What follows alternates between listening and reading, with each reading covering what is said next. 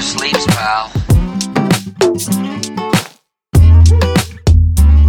Hey there, this is Pete Townsend, and welcome to our 19th episode of Money Never Sleeps, a podcast that looks inside the head of entrepreneurs and at what makes them do what they do. Money Never Sleeps is kindly sponsored by Top Tier Recruitment, a specialist recruitment consultancy in fintech and financial services. In this episode, we talk to Des O'Donohoe, co founder and managing director at Fundrecs, who provide cloud based reconciliation software for the investment funds industry globally.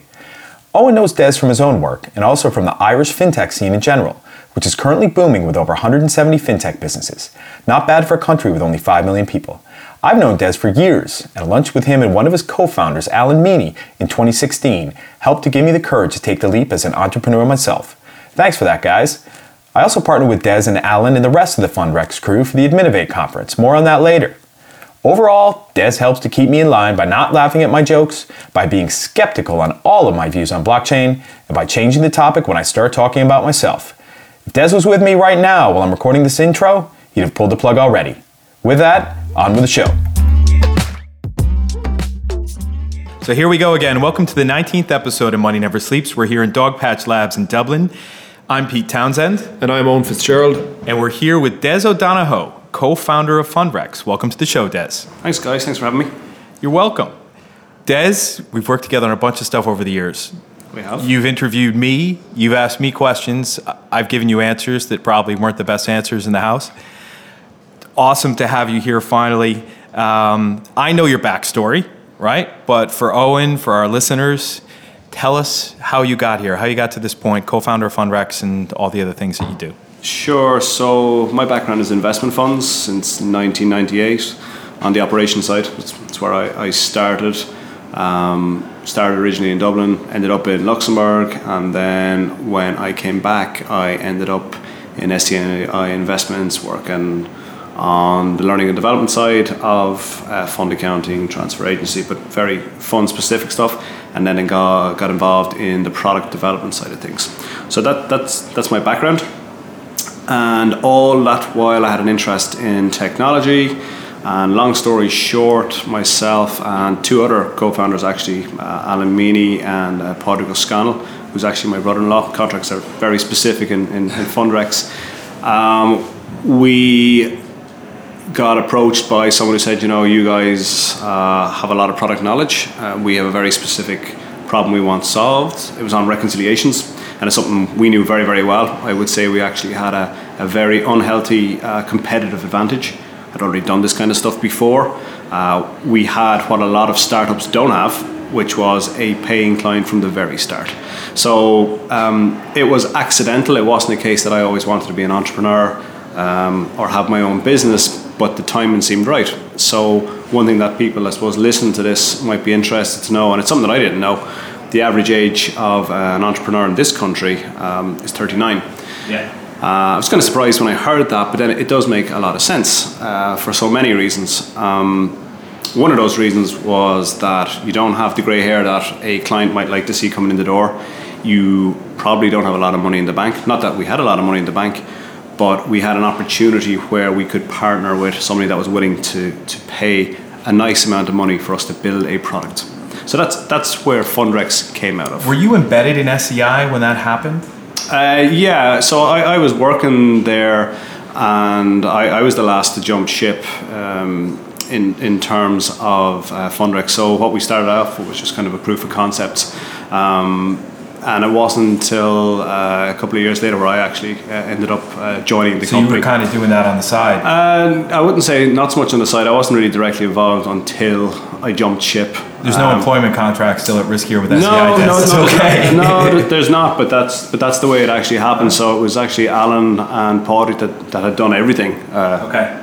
Yeah. So, so that, but that's that's where that came from, and it's a funny one. You know, people always say to me, "Well, it must be great to have your own company and all that kind of stuff." And I would probably be the not the right. If you were trying to g up a, a, a lecture theatre of fintech graduates, I would probably be not the right guy to do that because I think ostensibly, if you look at fintech companies or any startup, they're probably a bad idea. A lot of them. Um, the odds are very much stacked against you. Totally. So we kind of had a perfect storm in that. As I mentioned, we well we had the, we had the skill set to, to build the product from an operational perspective. We had a very very good developer in Padraig, and that's one piece of advice I definitely give to anyone that was thinking of um, starting a fintech or any technical company. If you can get a technical co-founder, it's worth its weight in gold. I would actually argue that if you are getting a if you're starting this company you need to have somebody that's got skin in the game, they've got equity in the company. Um, because the amount of iterations and pivots that you will do would cost you an absolute fortune if you were to pay uh, uh, developers. Yeah, I mean developer rates in this in this city are what maybe 450 to 600 euros a day wow. for a Java developer. So that's probably not that's probably not going to work. Affordable for a startup. Yeah, it's crazy. It's, it's coming back to your thing. Uh, the age, like it's it seems surprising. It's not like it's, it shouldn't seem surprising. It is. Uh, I think people are just used to seeing kind of younger founders and all. You know, the Facebooks of the world where it's all set up by young tech guys. But like MIT did a study. I think they only released it a couple of weeks ago. The average age of entrepreneurs is forty four, and like I think it makes a lot of sense because typically it's people with experience in their domain. You know, are creating a company to solve a particular problem versus the likes of a Facebook, which was something that maybe never existed before. That's a different thing, you know. It's spotting an opportunity for something that didn't exist versus building a company like you guys had domain experience. You know, you knew how to build and what the problem was by your years of experience working in that. Yeah. Uh, yeah, and, and I mean the other side of it, but this, I, I, I think one message I would definitely want to hammer home to people is when it does come to startups, because I know the media in general, you'll see a lot of um, very positive lights being shined on companies. It's a sexy thing. Like it's a sexy thing to do. Um, if you take the ones that are successful, the likes of Intercom, fabulous uh, company and product, we use them ourselves, very good, and Slack, uh, excellent. People need to dig a little bit deeper and look behind. If you look at Slack, um, that guy I think had four startup attempts before he had Slack, and he just kept going. Um, it could have been very easy for him, I'd imagine, to have run out of money, run out of patience, run out of relationships, you know, by the time he actually met a bit of success. So, um, yeah, it, it's it's something you need to really, really consider. Um, and I, I, I definitely, if there's definitely a lot of lessons that I would have learned along the way that I would definitely pass on to people. Yeah. Well, I remember sure. a couple that you and Alan shared with me when I was going out on my own when I was making that decision nearly two years ago now. And you said one, always have six months worth of family expenses in the bank. Yep. Which is important. Yep. and two, that the 29 potential bad days that you might have a month um, are completely uh, overwhelmed by the one good day that you may have every month, right? And that, that one good day just will last you uh, for the next 29 days. Yeah, well, I would agree with that. I, I, aim for one good day a month. That's what I aim for, and the rest of them are torturous and difficult and not good because you're trying to fight the good fight. And when you're a, a small uh, player in an enterprise market, and enterprise sales, for those listening to this, you could be talking anything from I think our shortest sales cycle might have been eight days and our longest was three years. And that's from initial conversation to actually something cutting you a check and, and, and paying you. And the other thing I would say is that the large companies they like to talk about engaging with fintechs and with startups. But the truth of the matter is until somebody actually pays you to do something they're not really engaging with you what you, um, with, with the whole mindset of an entrepreneur, you kind of said this a few minutes ago, that you didn't feel like one, um, you know, when you got going?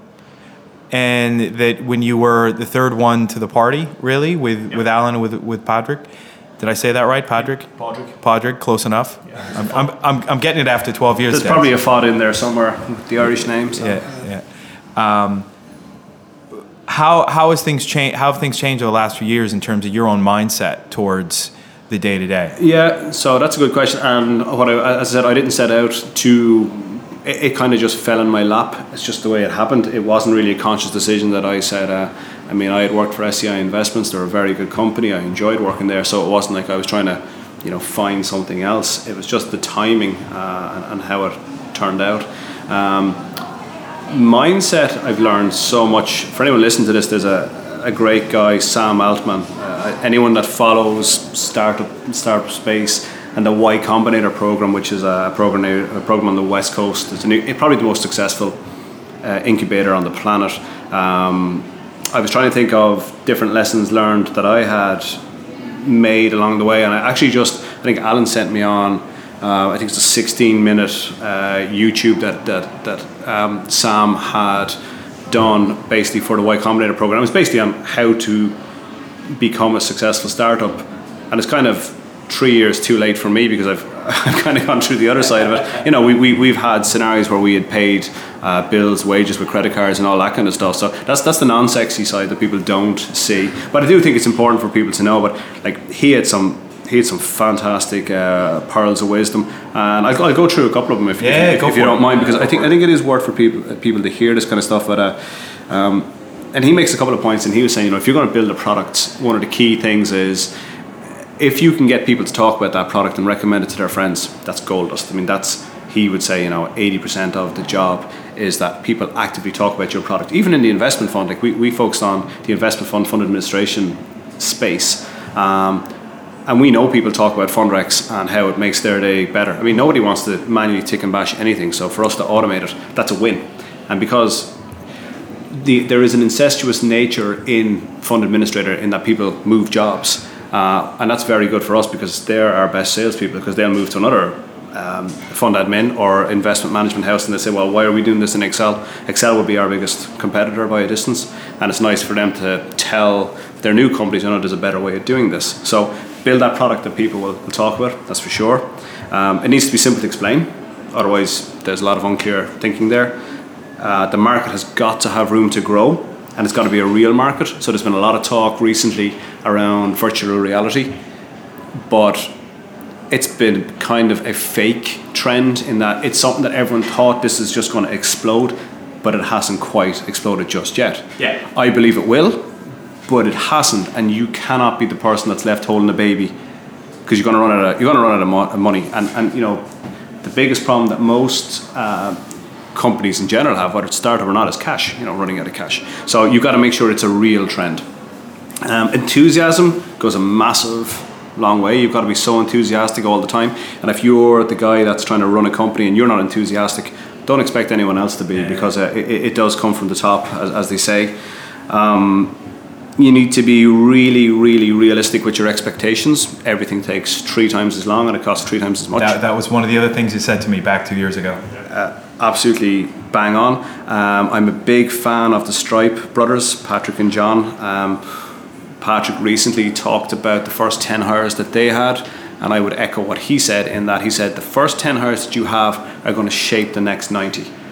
And you need to be so careful about who you're bringing in, not just from a, a, technical perspective, but from a fit. Like, will they actually fit into the organization? So that's a very hard one to get right and we've been I'm going to use the word lucky because there's a lot of luck involved here. We've been very lucky in the group of of, of people that we've we've gotten together to work with us at Fundrecs. And we, we like we just had Chris from Flender on the show last week, and he was talking about that culture piece. You know, was trying really trying to identify the right people because you know, as, a startup, you may not be able to offer the salaries that they'll get somewhere else, but you really need to identify the right people. I saw it in Future Finance, whereby we brought in people not only with the skill set but who wanted to be part of something and were able to be part of something because that drove then you know when you were filling out the team that kind of everyone else bought into that same message because they saw the senior people engaged in it absolutely and the other thing i would say is if you're thinking of a startup don't go after something that you think is easy because if it looks easy and if it is easy there's a couple of problems with that a there probably isn't a market or a problem that you're actually trying to solve that you can make money from but also people want to be challenged. And when you talk about the top end developers, they don't want to try and solve no. simple. They're not interested in that. Yeah, yeah. No, I've seen developers leave businesses because they're just no longer challenged. Right? They want to move on to the next great thing, especially those in the 20 to 30 year old bracket. You see that a lot. Um, what what you said about culture is quite interesting, Des. That book, um, *Sapiens*, by what's his name, Yuval Noah Harari, I think is his name. Uh, it talks about when you get up to 100 people in any culture, group, setting, whatever, um, that's as far as you can really go with people believing in the same thing without it being written on the wall, right? Once you get up to 150, to beyond that, that's where things, the only way that things can survive in a single mechanism is if you've got uh, gossip uh, and rumor going around, and that spreads the word, right? Without intercom and messaging boards and things like that. You guys are now at the stage where you've got the award from Bank of Ireland. Is that right? Where you got sponsored to open the office yeah, in yeah. New York? Yeah, it's Bank of Ireland Start Lab. Um, it's an excellent program. They have given us and six other companies office space in a wonderful setting and building in Manhattan. So we're actively moving to. New York at the moment. Um, we have perfect product fit for that market. It's, it's, just ideal for us. Um, yeah. Yeah, and, and and with with that, you're on the tipping point of going scale, right? Yep. And getting you know and, and uh, up to as many people as you think this business is going to be. Without putting a number on it, obviously, it's you know uh, who's to say uh, a business today of 500 people, um, you know, is, is, something that with technology and where it's going could stay flat at 500 people and still grow to a revenue that would need, you know, another thousand on top of that. Yep. Where, where do you want this to go? So it, that's a very good question, and and it, just a couple of points I'd make there on, on scaling it, scaling a team one thing that you'll de- and Sam Altman talks about this. One thing you'll have to do as a founder is you'll transition from being a product focused guy, you know, focusing on Fundrecs and parsing files and the ability to streamline processes, to actually focus on building a team. Okay, because Fundrecs at the moment the product is matured, uh, it's it's just ready to go and it's ready to scale. Now, one thing that would have saved our we, we're cloud only, and we made that decision from the very start that we were not going to go local install that's paid dividends. Uh, it nearly closed their doors at the start, where five years ago um, the market wasn't quite ready for cloud only, and now now cloud only is what they want. So that was a gamble, but a bit of luck that worked, and, and so we, we only use cloud. We use Amazon Web Services, as I mentioned. Um, so so yeah, so when you go from the product, getting the product right, then there's other problems. You got to go to building the team. Um, your question is in relation to how large a company can it be, and it's, it's a tricky yeah, one to answer. I mean, I've, I've, I've seen the ethos, right? Because I've sat down with you guys, yeah. and I in in your Westmoreland Street office, yeah. right? And I I know how you guys all interact. Um, and when you bring new people into the team, you're incredibly welcoming. When Frida came in last year, mm-hmm. that was fantastic. Um, and that kind of open embrace of new mindsets and new ideas is fantastic for yeah. your business. Um, that will obviously become more challenging. How do you keep that open mindedness yeah. as being part of so, your ethos? So, one thing that's worth explaining, I suppose, is our business model. It's software as a service, and for people that aren't familiar with what that means, is we provide the technology, and the company itself um, uses their own resources to to use that technology. Now, what's really good about that is it means we can scale as a company, and we're, we're on client number 16 at the moment, and they're enterprise level clients, and people would say, well, you know, how can you possibly service 16 clients in, in, multiple jurisdictions? And it's true technology. So it's, it's using clever tech. I, I, uh, I mentioned one of them, which is intercom. So our average response time, and people find this very hard to believe, over the last 90 days is four minutes. So that's not a case where an issue or a bug is resolved within four minutes it's a case where we've gone back to the client, but this isn't a bot, this is a person going back to the client saying, yeah, we're, we're, we're aware of this, we can see it, um, we're taking care of it. That really goes away from the old model of um, vendors that I would have used um, when I was working in fund administration, where you send a ticket off to a black hole, and two weeks later you get a response, mm. if at all, and the response is typically no. Um, but we were obsessed with customer service from the start. But that customer success is enabled by technology. So, long story short, I don't know how many staff we will end up um, having, but it will be significantly less than the old school um, firms where they didn't have clever tech that actually, you know, allows you to scale.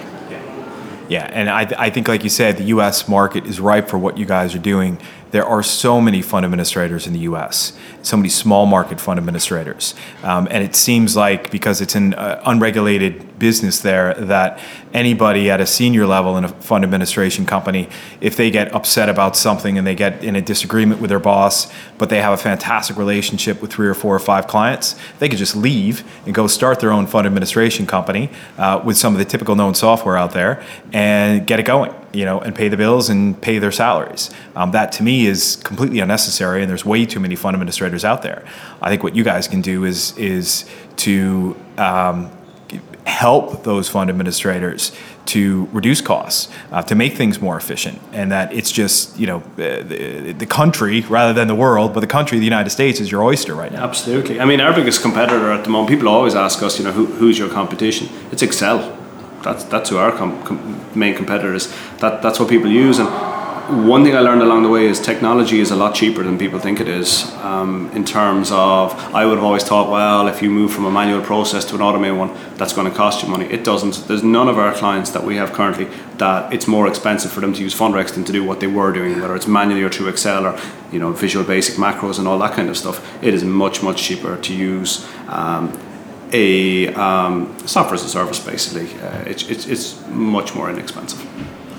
Just changing tack a little bit. Uh, one of the reasons I always enjoyed dropping by in Westmoreland Street to talk to yourself and Alan is that I kind of find both of you are what I'd call maybe students of you know uh, entrepreneurship or whatever is the best way to describe it but that you're guys who actively look to learn so something that comes up a lot is that we we come across the value of mentors but like, there's a really good um, uh, talk on YouTube. I think it was a TED talk, possibly by a guy named Tai Lopez, and it's around mentors and the value of what they can bring to it. But not only uh, a, a, personal mentor, but also what you can get from books and from you know people's lives and their stories about what they've done in the past. And like you're, you're talking here about the lessons learned from the likes of a Sam Altman. Every time mm. we're talking, we're always talking about like stuff that we're reading or stuff that someone has seen or listened to. You know, which adds a huge amount of value. Like that's obviously something that both yourself and Alan like kind of live through and are involved in anything you don't know you actively kind of look to learn or you're open to learning a huge amount. And you know we had chris adels back on recently and he talked about the best founders they want to work with are guys who are open to mentors and you know learning and understanding and taking kind of instruction stuff like that. You know how important is that to you guys as a team and then yourself I, well? I think i think it's essential. I think i think it's just i mean i don't understand why you wouldn't do that. I, I don't understand why you wouldn't shortcut your success by actually looking at people that have already been either very successful or very unsuccessful and try and figure out well what did they do that we can avoid doing. For example, um, you know, uh, one question that I get asked a lot is, you know, what mistakes have you made in the past? I would have made an awful lot more mistakes had I not read uh, different biographies and autobiographies from people and talks from people that are kind of saying, well, don't do this, for example. Like a lot of people, if you were to take VC funding, for example, they will say, now you need to hire, hire, hire. That's all well and good, but the problem with the hire, hire, hire is you're then increasing your burn rate mm-hmm. massively. Um, it's a full time job to hire those people. And the reason I mention this is, you know, people think if you take funding, for example, that that cures a lot of problems. It does. It gives you a whole lot of cash, but that cash can't sit in the bank. That's got to be spent so that you can scale the company because that's what you told the VCs you were going to do. The problem with that is your company might not be ready to scale like that, and you might have a lot of people sitting around that you don't have revenue, new revenues to cover and to pay for. So I read quite a bit from one case study where they scaled massively. They took on, I, I think they took on, let's say they were a company of 50, they took on another 100 staff, and it nearly buried the company mm. because they went too fast, too quickly. So even reading that kind of stuff, makes you kind of think it's a fine line, right?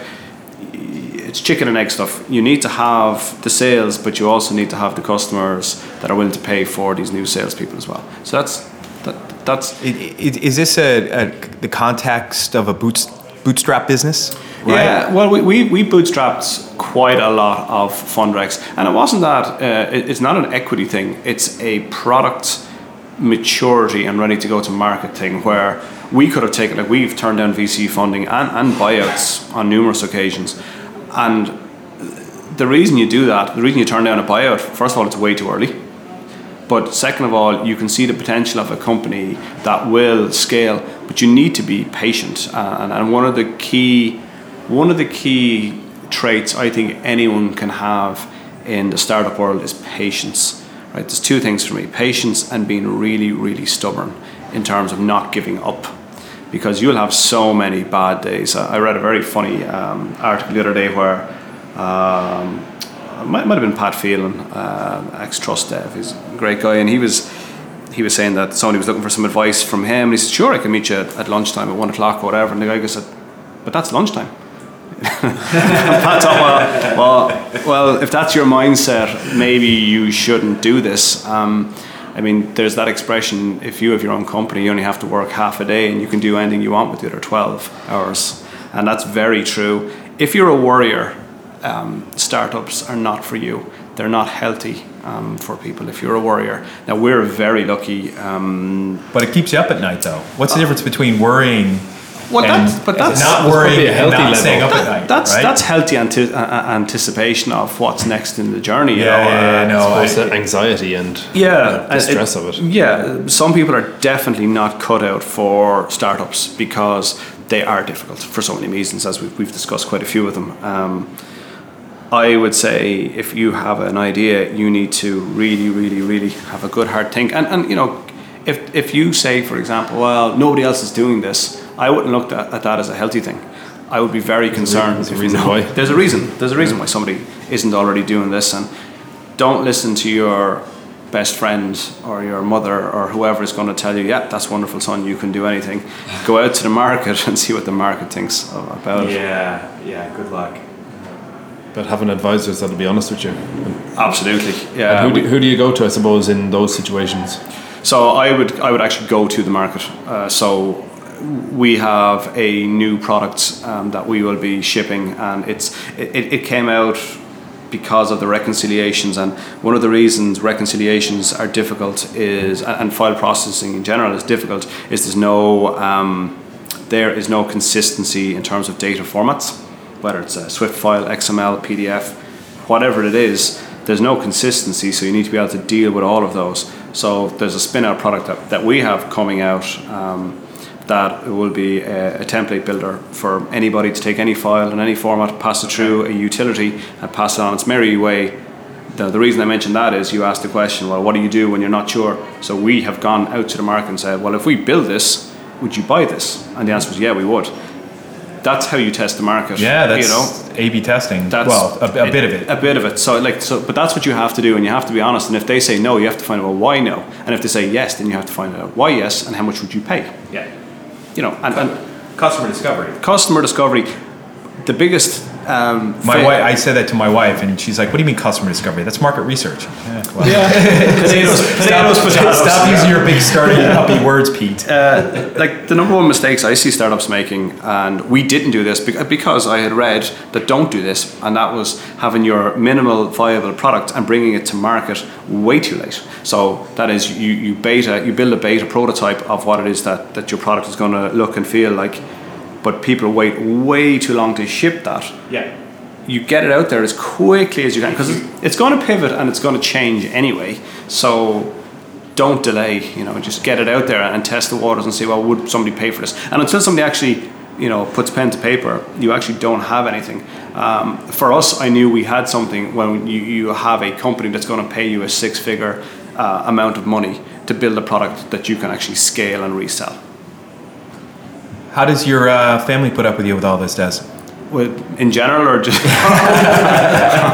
with Fundrecs, um, it's good in that um, I do a lot of video interviews, as you know, and um, I showed one to my son, and I said, "Well, what do you think about that?" He said, "Oh, it's very interesting. I I now know what I." Do not want to be when I grow up, and that's you. So, so, so that's all right. Keeps you keeps you grounded. No, it's good uh, in that the product is really simple to explain. Uh, that's one of the things actually that Sam Altman had mentioned, and I think it is true. You, even the name Fundrecs, everyone knows that works in this space. They know what we know what they do, and that that can be quite difficult to, to, to actually do. But you guys are doing more than fun, so I Yep. mean, there's there's an applicability there that's far wider There with the, the whole robotics kit. There is, yeah. Machine learning is something we're very focused on, and I don't use the term machine learning to try to be smart because I'm not, and it's not me that's going to be applying the techniques.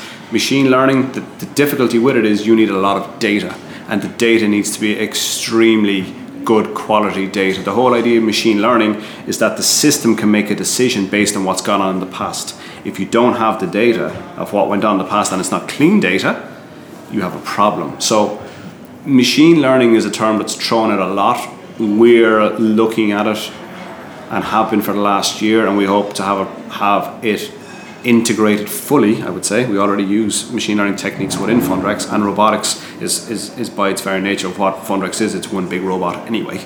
Um, yeah, th- there's a lot of overuse of terms: AI, machine learning, uh, you know, f- clever algorithms, fuzzy logic, all, all these things. The proof of the pudding is in the eating. If, if you can, if you, if, if the product does what it says it can do, that's all you need to concern yourself with. There's an awful lot of products out there that wave, like, like blockchain and all these different things. They will come in in some shape, make or form, but you need to see them actively in the market, solving a problem, Yeah. and people paying for them. Blo- blockchain's just a technology, right? Correct. rather than a product, right? Correct. So I mean, Correct. You know, but but that that's the key thing. I totally get that. Um, with with just back to kind of outside of Fundrecs with a day to day. You know, uh, Owen said, "Who do you lean on?" And obviously, going out to the market when you're doing a new product design is one thing, but um, f- from a personal perspective, Uh, founders, yeah. So uh, there's three of us, and that is fantastic. And I'll tell you why. Because if we have a vote, and we have a lot of votes on different things, company direction, um, new hires, whatever it might be, you can't have a split vote. And that might sound really simple, but it isn't. Yeah, Uh, if you've got two people and it's you and me, Pete, whatever it might be, um, you have a tie. Whereas with three, you can't have a tie. You either all agree or someone doesn't agree, but there's a majority, and that's fantastic. But that's just that's that's luck. Um, in terms of who I lean on, definitely Alan and Padraig. Padraig on the technical side, we let him do. He's got carte blanche to do whatever he wants, so he does that, and then myself and Alan take, take care of the business, finance, sales side of side of things, and that works very well. So in terms of who we lean on, it's definitely each other, um, and then the other guys, Kieran and, and, and Brian, and the whole team down in Waterford. It's it's a group effort, and that might sound a bit cliche, but it has to be. It has to be a team effort. Cool. So tell us, what are you reading at the moment? Anytime we talk, we're always trading uh, stories of Yeah, books. so uh, I just finished actually um, uh, Bad Blood, uh, Theranos, uh, which I found absolutely fascinating in terms of the worst case of um, corporate governance or lack thereof that I've, I've ever seen. I actually read it on holidays. Um, I think it took me two days uh, to, to read it, and I'm not a very quick reader. It was, it's, it's an excellent book. Um, uh, I would thoroughly recommend that as a how not to um, do it. Uh, there's another book that I, that I read recently enough, and it, it's very entertaining. It's called Hatching Twitter. So it, it recounts the story of how Twitter came about, and uh, there, there was one excerpt from it from Mark Zuckerberg that I found very funny, where he describes it uh, as Twitter as four clowns drive into a gold mine discuss. So, well, you know, it's it's it's it's all good stuff, but that. The, I read an awful lot of self, not self-help books. That's not true. It's more on self awareness. self. Well, no, m- more on how things went really well for certain companies and how things didn't go so well. Um, I watch an awful lot of YouTube. Um, like No, but I mean, it's it's about your own learning, I suppose. When I Absolutely. say self awareness, it's about you learning something something that might be useful to you. Absolutely. I mean, I, I think I just don't understand people that might think, well, I'm always right about, you know, or that you know just believe in yourself. I think take a look and take a balanced scorecard. If you've got people that are very successful, uh, like the Collison brothers, I, I think that look. The truth of the matter is, when it comes to startups, is mo- you're guessing at a lot of things, right? So, if you can lessen the guesswork, you're going to have a far more positive outcome, hopefully. Um, but if you just are guessing and shooting in the dark, there's so much help out there. And the, the Dublin uh, startup ecosystem is extremely uh, vibrant. There's a lot of help out there. I mean, EI, uh, we're an EI client, Enterprise Ireland, and they've been absolutely fantastic to us over, over the entire thing. So there's loads and loads of help out there for anyone that actually seeks it. But you have to seek it. Like you have to Be open to it. Yeah. you have to be open to it, but you also have to. Um, we're like there's WhatsApp groups as well uh, with a lot of CEOs on it, and they're fantastic. Like you might have a question, might be to do with employee law or contract law, it might have, con- you know, and you can just reach out to those guys and get an answer from somebody who's already done it. Well, look, um, I think to wrap it up, thanks for being on the show. What's something people wouldn't expect to know about you? Uh, I'm a really bad drummer. Uh, yeah. yeah, so I had my midlife crisis uh, a couple of years ago. So I haven't got my convertible Porsche because I can't afford one just yet. But I've got you bought a drum kit. Uh, oh yeah, yeah. I didn't know this. Was, yeah, it was. It was. It was, it was uh, see, this is the thing about it is you know to be a bad drummer is really really easy. There's a there's a, a famous quote from from the Beatles where John Lennon uh, or Paul McCartney, one of the two, was asked, "Was Ringo Starr the best drummer in the world?" And they said he's not even the best drummer in the Beatles. So. and how have you become a bad drummer? Rather Oh, less, not accom- drummer less, less accomplished. I didn't think it was actually possible to get worse at it the more you practice. I always thought you're supposed to get better, but that hasn't worked out. Hopefully, my kids will, uh, will, will be better than me. You read a lot. You watch a lot of YouTube. Yep. You, you somehow practice the drums Yeah. a tiny bit. Yeah. Do you sleep? Yeah, ah, plenty. Kids are a bit older now, so sleep isn't a problem. So that's it's all fine. All right, well, listen, thanks so much for being on the show, for sharing all that with us. Thanks for having me, guys. Appreciate it. Thanks, Des.